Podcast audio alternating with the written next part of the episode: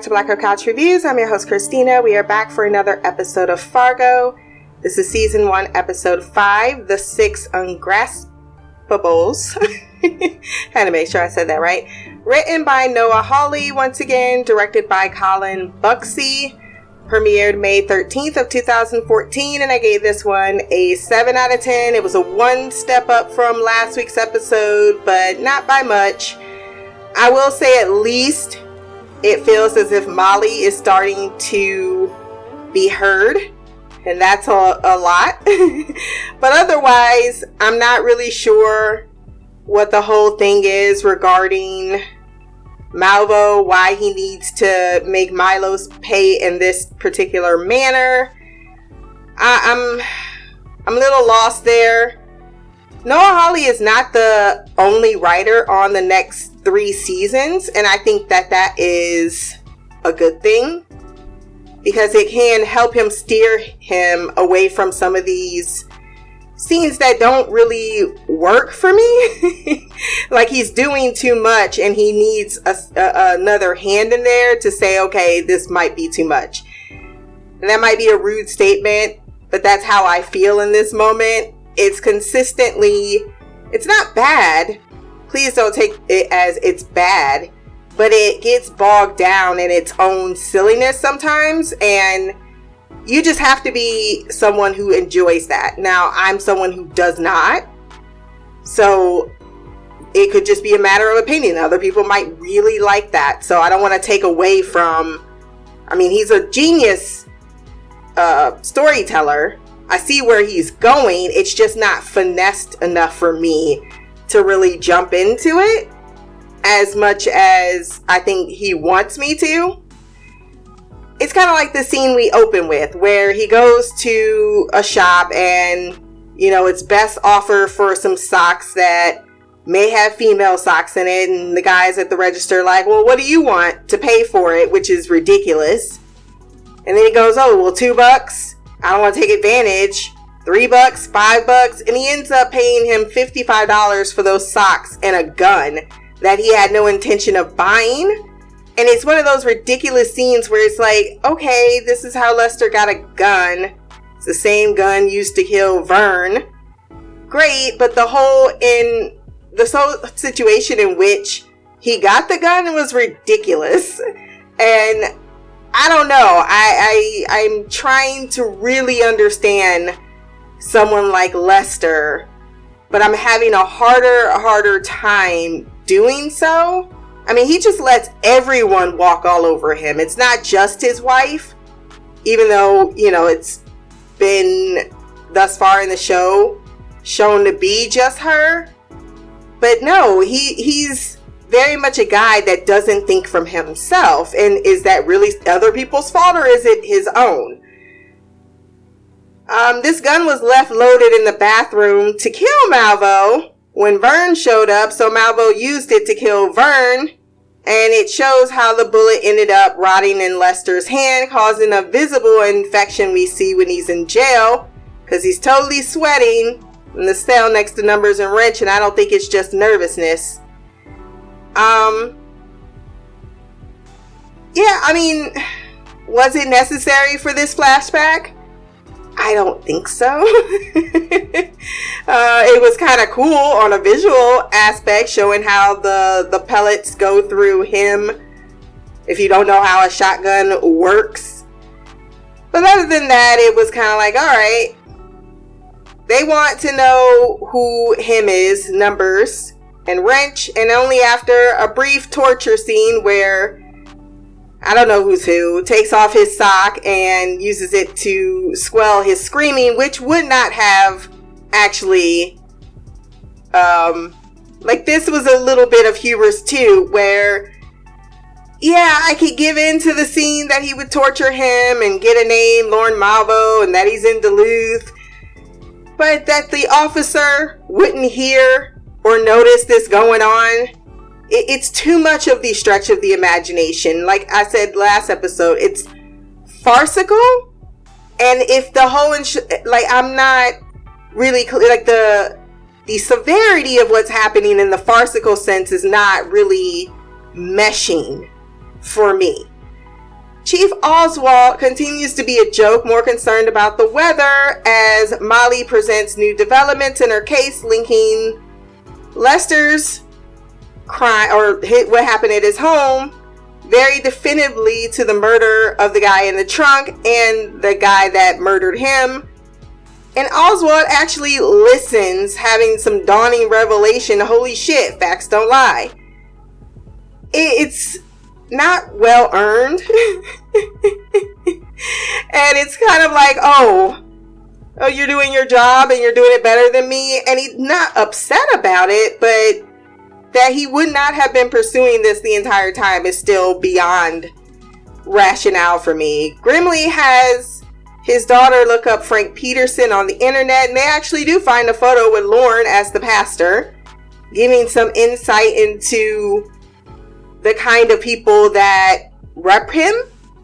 And we don't know too much about who is sending him to fuck with Milos. Is it just Lorne doing it? But I have a feeling because he's called in somewhere that he works for another organization that protects the trucking company?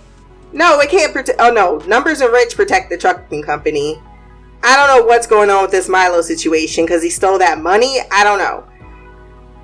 Nothing on Lorne Malvo, because it's probably not his real name, but he wonders what he was doing on that street on foot. And I'm not sure why he wouldn't think to go door to door. This is another thing where I'm like, really? You're just going to stand there where he was standing? You don't see the houses around? Actually, it doesn't even look like there's a lot of houses around. So why wouldn't you start knocking on doors? Instead of standing in the middle of the street trying to get in the head of someone when you could just, I don't know, go out and find facts. Malvo buys a police scanner and has another nonsensical conversation with the guy who actually is funny who be selling them shit. Like, you want a pink walkie talkie? You might give it to your girl. You ain't got no friends? Well, that's pretty sad. Maybe you can give it to me and I'll be your friend. Why is he watching wolves in the background? It's just funny, his whole get up. Lorne shows up at Chumph's to make a call to Milos, who is ready to pay the blackmail as he thinks he broke his promise and now his firstborn son could die. So he's sending Shimiko and Dimitri somewhere to be safe. Lorne locks Chumph in his own pantry as Chumph obliviously helps it happen. And that's another scene where he's just so caught up in the million dollars that he's not going to ask, why do you need a gun? Why do you need a pantry with a lock? Why do you need these screws? They're really fucking with me here. What's up with the overly friendly neighbors with no windows? The man is like, Oh, you got a troubled mind? I'm coming over. Like, no, how about I mind my own business?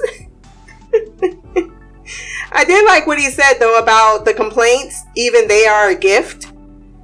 Grimly wonders what he should do about Malvo as it puts him in danger, and once again, I'm baffled on why you became an officer in the first place. He tells him the neighbor a parable story of a rich man that thinks he can cure people suffering by giving away all of his money, then his kidney, then himself. The doctor had sent him home when he said he wanted to give out all of his organs, so he commits suicide to give them away. And the whole statement of this is only a fool thinks he can solve the world's problems. But Grimly says you have to try, don't you? And this is the conversation that usually inspires people to be cops. Not after you already got the badge.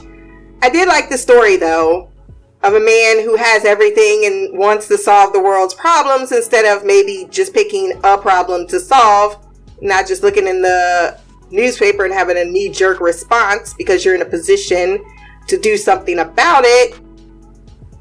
But he clearly just didn't want to live in a world where there was suffering but that's the world in which we live. Numbers and Wrench get the police file on Malvo. They get it from a detective. So once again, it seems to be working for someone in which I think they said it was the Kansas City mob. Milos goes to get the ransom money driven by Lorne at the supermarket.